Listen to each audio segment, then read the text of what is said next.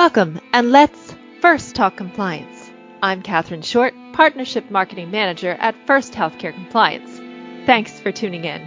You can follow First Healthcare Compliance on Twitter at FirstHCC or on Facebook and Instagram at First Healthcare Compliance or hashtag First Talk Compliance. On today's episode, we are speaking with Stan Szpytek, President of Fire and Life Safety Inc., about fire and life safety compliance trends and topics in healthcare facilities.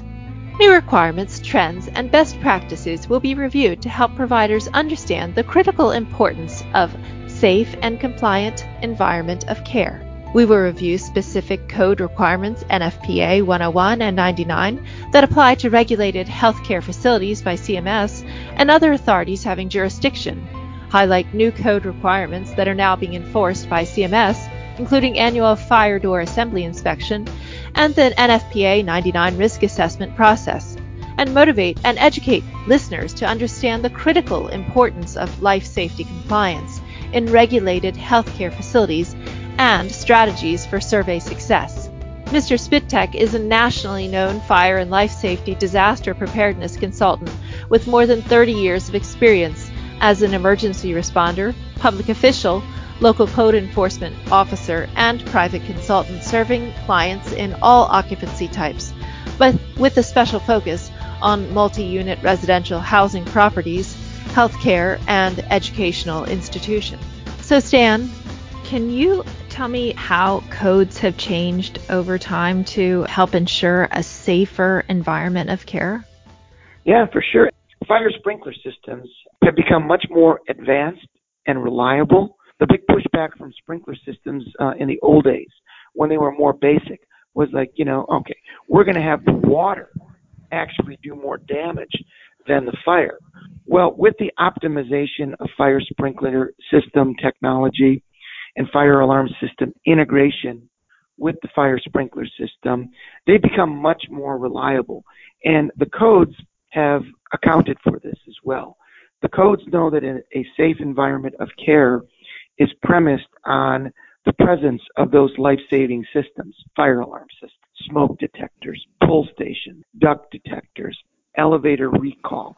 All the things that make that environment of care safer are based on those systems along with the fire sprinkler system.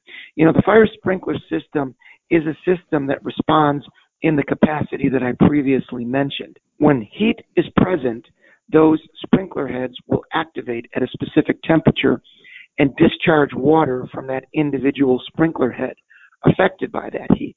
It is not until heat is present at another sprinkler head before those other sprinkler heads will actually activate.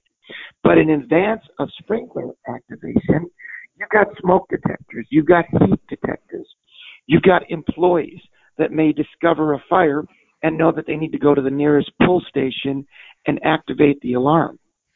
Because of all these advances in fire protection systems, um, the codes acknowledge that we can build our healthcare facilities bigger with longer travel distances to an exit.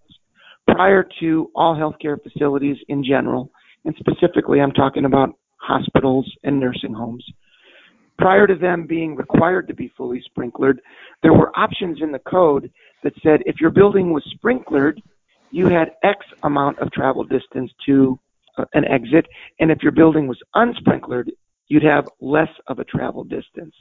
Well, now because all healthcare facilities are generally sprinklered, we've got you know a, a bigger and a better environment of care that is fully protected. The codes also allow for some relaxation of the building requirements of these buildings.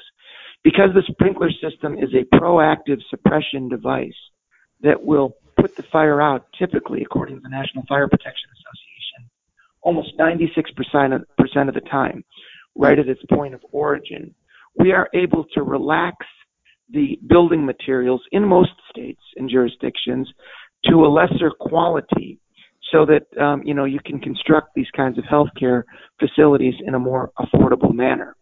Now, um, they're they're definitely not unsafe when they're built with a lesser uh, construction standard. They're just as safe because those fire protection features are there and they allow the occupancy to, to, to occur within those spaces.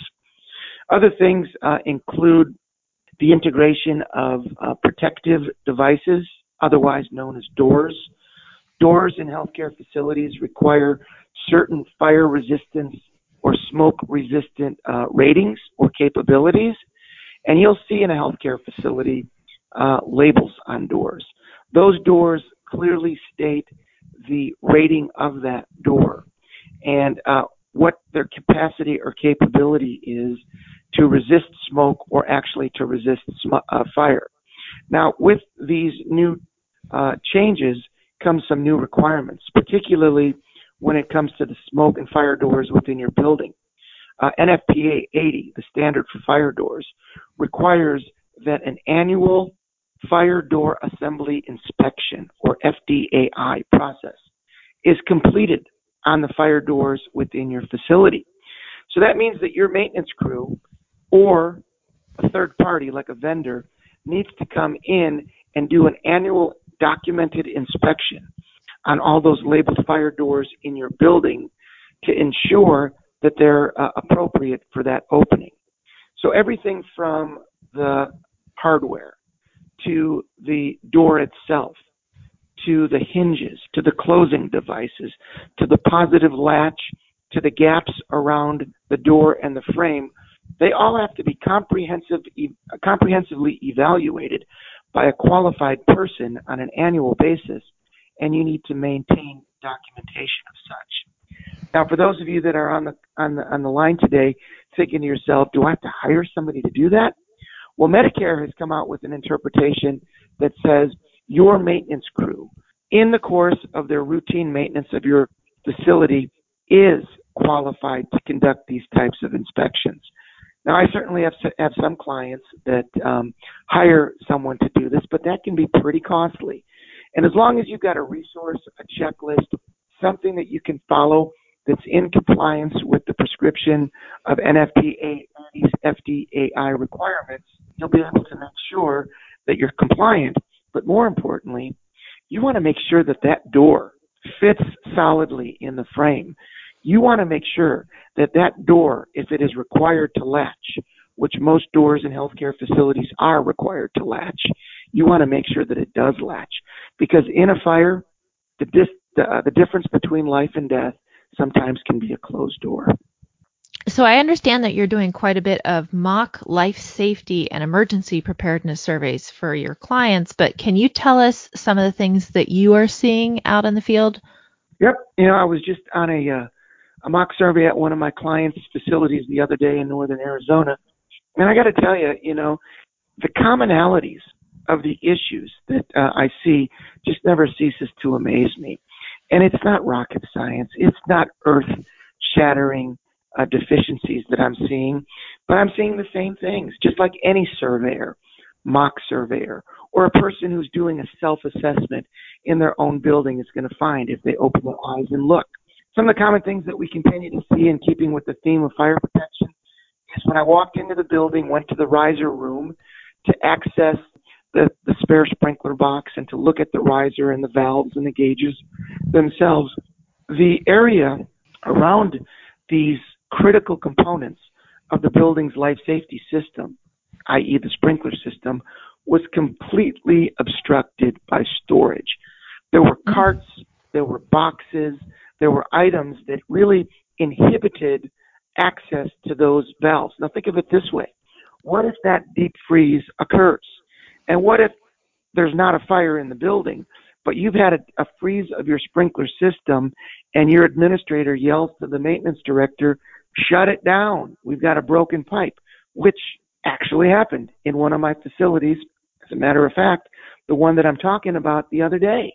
They had to run down to that sprinkler riser room. They had to push boxes and other items out of the way just to get to the valve to show it off to, uh, to shut it off during that incident. But more importantly, you don't want to obstruct access for the fire department or someone else that needs to inspect and have access. So I see a lot of obstructed components of fire safety systems, whether it's the fire alarm panel in a storage room that has boxes or other items stored in front of it, or the sprinkler valves in the sprinkler control room that are obstructed. You've got to keep clearance around these um, types of items. Similarly, I will see the same types of obstructions around electrical boxes and electrical panels. And if you're that healthcare provider that's looking for that deficiency free survey and you've got boxes or storage items in front of your circuit breaker boxes, electrical panels, and things of that nature, you're going to get a tag. You're going to get that deficiency. The magic number seems to be um, 36 inches. You've got to maintain 36 inches around your fire extinguisher cabinets. I don't want to see a wheelchair in front of that cabinet or bed or a cart. You've got to maintain 36 inches around your fire alarm pull stations. But there's another number that you need to remember as well, and that number is 18 inches. When it comes to storage height in a storage room, a closet, a linen closet, a soiled utility, clean utility, that sprinkler system is designed for you to maintain maximum storage height 18 inches below the bottom of the sprinkler head or the deflector. So a lot of times I'll go into storage rooms in healthcare facilities and to help maintain that maximum storage height, the facility will go ahead and they'll put a red stripe, a blue stripe, a black stripe. Doesn't matter what color. But they'll put a stripe in the room that demarks or identifies that 18 inch maximum storage height. Well, it is common that I walk into these types of rooms and I see storage above that storage line all the time. And from the surveyor's perspective, or my perspective as the mock surveyor, it's like you're actually more complicit as far as I'm concerned. You've gone ahead and marked the room, you've identified your maximum storage height, and you've got staff that are still storing higher than they should. When you store higher and in that clearance zone, the possibility of that sprinkler system being incapable of extinguishing a fire exists. Or more commonly, you uh, kind of develop uh, blockage or obstructions because you're storing too high and that sprinkler head is designed to spray outward. So you've got to maintain 18 inches of clearance. Another common situation that I, I see, especially in the months when the seasons are changing, it gets really cold or it gets really uh, warm, is doors have a tendency of failing to co- uh, to positively latch. Mm. Like I said earlier, the critical capability of a door is that it positively latches to resist smoke and to resist fire. If that door does not positively latch, the pressure of combustion and smoke can either push that door open or have a negative effect on it. But when the seasons change, when the temperatures rise or drop, when humidity is in the air or it gets extremely arid, uh, those doors have a tendency to warp. So whenever I do a mock survey, I will check every door in your building and look for a positive latch. That should definitely be a PM, a preventative maintenance item on your PM list to ensure that every door in a facility is able to close completely and latch. What other things do you see, or what other types of things would you would you like to tell us about? Yeah, some other things that I commonly see uh, include the means of egress being obstructed, and what I mean by that is the hallway. The hallway and the stairwells are the most important passive elements of fire protection and fire safety built in any building. Because when you think about it, you need to use the hallway to get out you need to use those stairs to exit the building. And when they're obstructed, uh, it's a problem. Let's talk about the stairs real quick. Stairways are kind of a conduit, uh, a passageway that needs to be a safe haven for everybody who's above the grade level of exit discharge or the street level um, to get out of the building. You know, in many healthcare facilities, and ironically enough, in newer healthcare facilities, one of the things that they fail to design into these buildings is storage space. So a lot of times I'll be doing a mock survey and I'll get to the basement landing or the first floor landing stairwell uh, in a building and there'll be all types of storage items within that landing tucked underneath the stair. Well, that is a fire safety violation. If I was the fire marshal, I'd probably give you one chance to remove it. If not, you'd be getting a ticket. If it's seen by a surveyor, they're going to automatically give you a deficiency, issue a tag, because the stairwell and that passageway has got to be free and clear of all obstructions and all combustible material. So you can't store in the stairwell. Yet I see it all the time. Let's go into your healthcare facility, into the hallway. Something we take for granted. You utilize that hallway almost every moment you're at work within your facility. And what do I see? I see a lot of activity and I see a lot of items in that hallway on both sides of the hallway that make that a non compliant situation. Healthcare facilities are required, particularly our nursing homes, our hospitals, inpatient hosp- hospice, dialysis centers, surgical units, any component of a hospital, either as a regulatory requirement or as a best practice, should always keep items in the hallway on one side or the other. There are some very specific requirements in chapter 18 and 19 of the Life Safety Code that tells you specifically how much available space is allowable minimally within a hallway.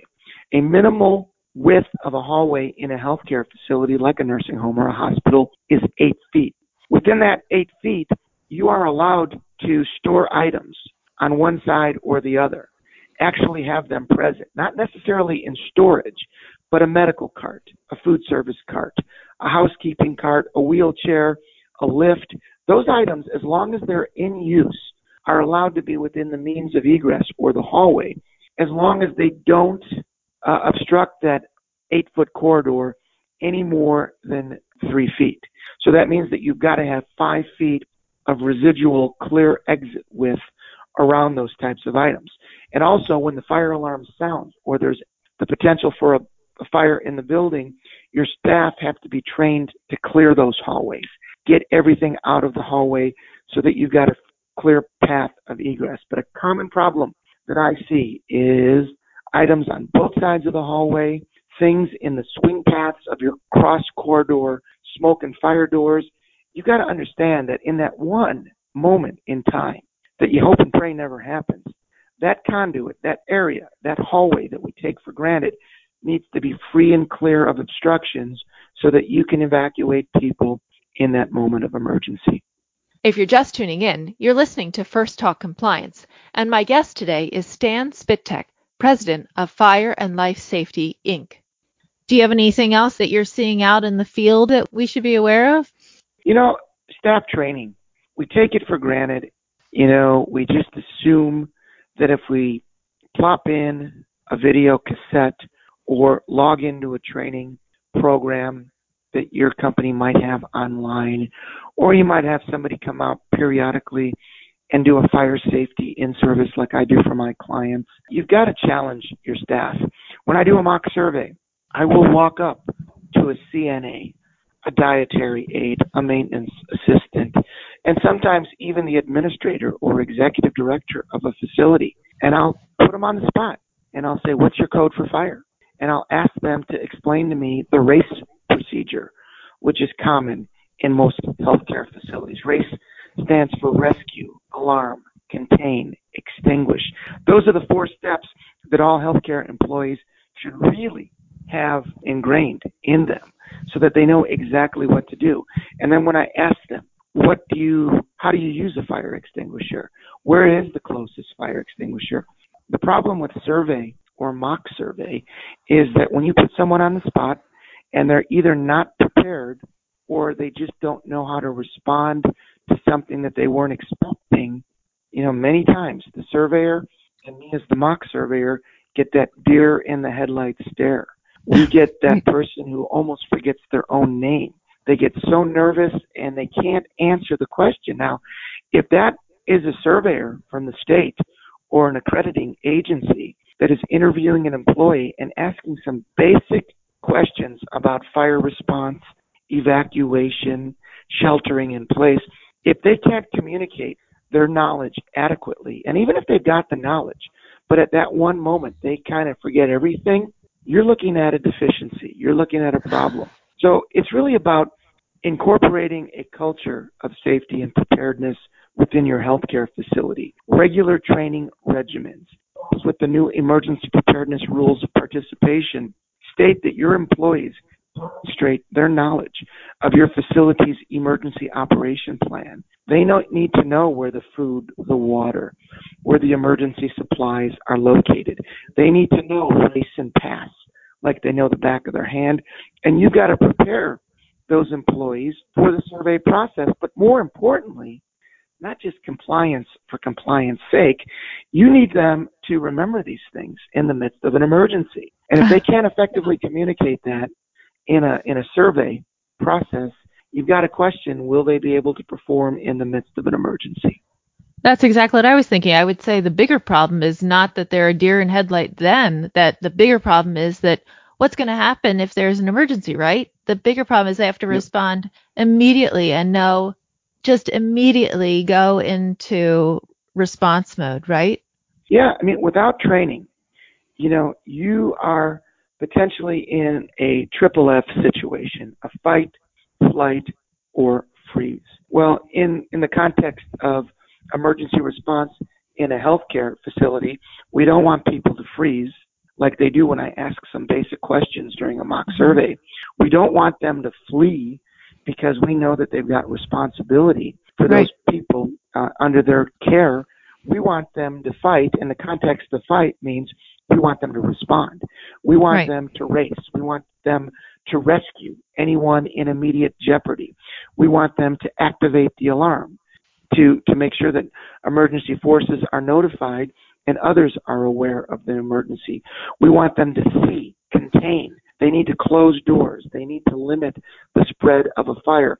And in the case of the fire in a specific room of origin, they need to close the door to that room so that the fire doesn't spread. And then finally, they have to E, either evacuate or extinguish the fire. So that's what RACE stands for. You know, there was a tragic fire in a in an apartment building in New York City a couple of um, holiday seasons ago, where in the commission of a fire in an apartment unit, the family was fleeing the unit that was on fire. But when they left the unit, their apartment unit, and they got into the hallway, the means of egress, they failed to close the door to the room that was on fire. Oh gosh. And that fire in an unsprinklered apartment building, well, as you can imagine, the smoke found its way through all the corridors. The stairwell doors were actually propped open for convenience. And as that fire and smoke spread throughout that building, I think it was about a dozen or people or so that were killed in that fire. So rescue, alarm, confine or contain by closing doors, and then either extinguish or evacuate. Most of the healthcare facilities that I work with use RACE in the context of rescue, alarm, contain, extinguish. Other providers will say evacuate for the E component, but whatever you do, you've got to know the procedure and you've got to be able to communicate it. Well, do you have final thoughts for us? You know, the prevailing attitude of most of us is it's something that's going to happen to somebody else, whether it's a shooting in a school, a fire in a retirement community, community, uh, uh you know, a fire in a hospital, a gas leak in the kitchen of a healthcare facility. We just don't really think it's going to happen to us. In my time on the fire department, when I would get ready for my 24 hour shift or when the alarm was coming in, my beeper would be activated, or I'd be in the sta- in the station when the station tones would go off and the lights would go on. My attitude was guilty until proven innocent, meaning you've got to default to there's a fire when an alarm activates. There's a fire when somebody says code red in your building. Don't default to that line of thinking like, oh, must be a false alarm. Ah, maybe they're testing the system. You've got to err on the side of patient safety and facility safety.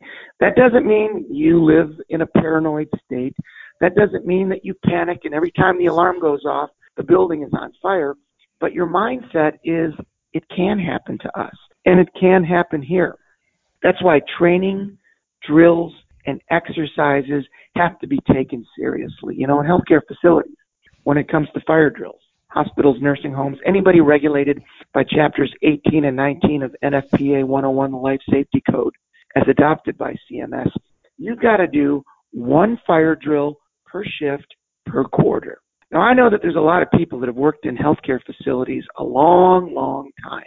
And the attitude that we sometimes encounter is like, really? I've been doing this for 30 years. I know how to shut the doors. I know race. I know PASS. But it's muscle memory. It's creating that culture of preparedness, and that requires commitment by all stakeholders. And when you're doing a drill, you're doing a training exercise, you've got to consider that the net benefit of that's going to be that one brief moment in time where something potentially catastrophic is happening and you're able to mitigate that situation. You know, some of the things that we're not hearing about, unless you're really looking hard, uh, are some of the victories that occurred in some of the catastrophic wildfires recently in California. You know, one of the most horrific being the fire in Paradise, California, where it mm-hmm. wasn't paradise at all. It was paradise lost. And everything was scoured. It was scorched off the face of the earth, including healthcare facilities. Two nursing homes that I know of were completely burned to the ground. And I actually work with the California Association of Health Facilities, and we train our nursing home providers in California to be ready for anything, including wildfires. And when the first alert came that there was a fire coming near the facility, that facility's training, education, and experience kicked in. You didn't hear about the nursing homes that burned in Paradise or the fire at the hospital because they followed their plan they utilized their training experiences and everything collectively. And even though the buildings are gone, everyone survived. So it's really about culture. It's really about taking everything seriously, especially the, especially those fire drills. Thank you so much for being with us, Dan. I really appreciate it. I know our listeners will appreciate it. And so I really thank you for being here on First Talk Compliance. My pleasure. Thank you. Thanks to our audience for tuning in to First Talk Compliance. You can learn more about the show on the programs page on healthcarenowradio.com. And lend your voice to the conversation on Twitter at FirstHCC or hashtag FirstTalkCompliance. You can also email me at Catherine Short at FirstHCC.com. I'm Catherine Short of First Healthcare Compliance. Remember, compliance is the key to achieving peace of mind.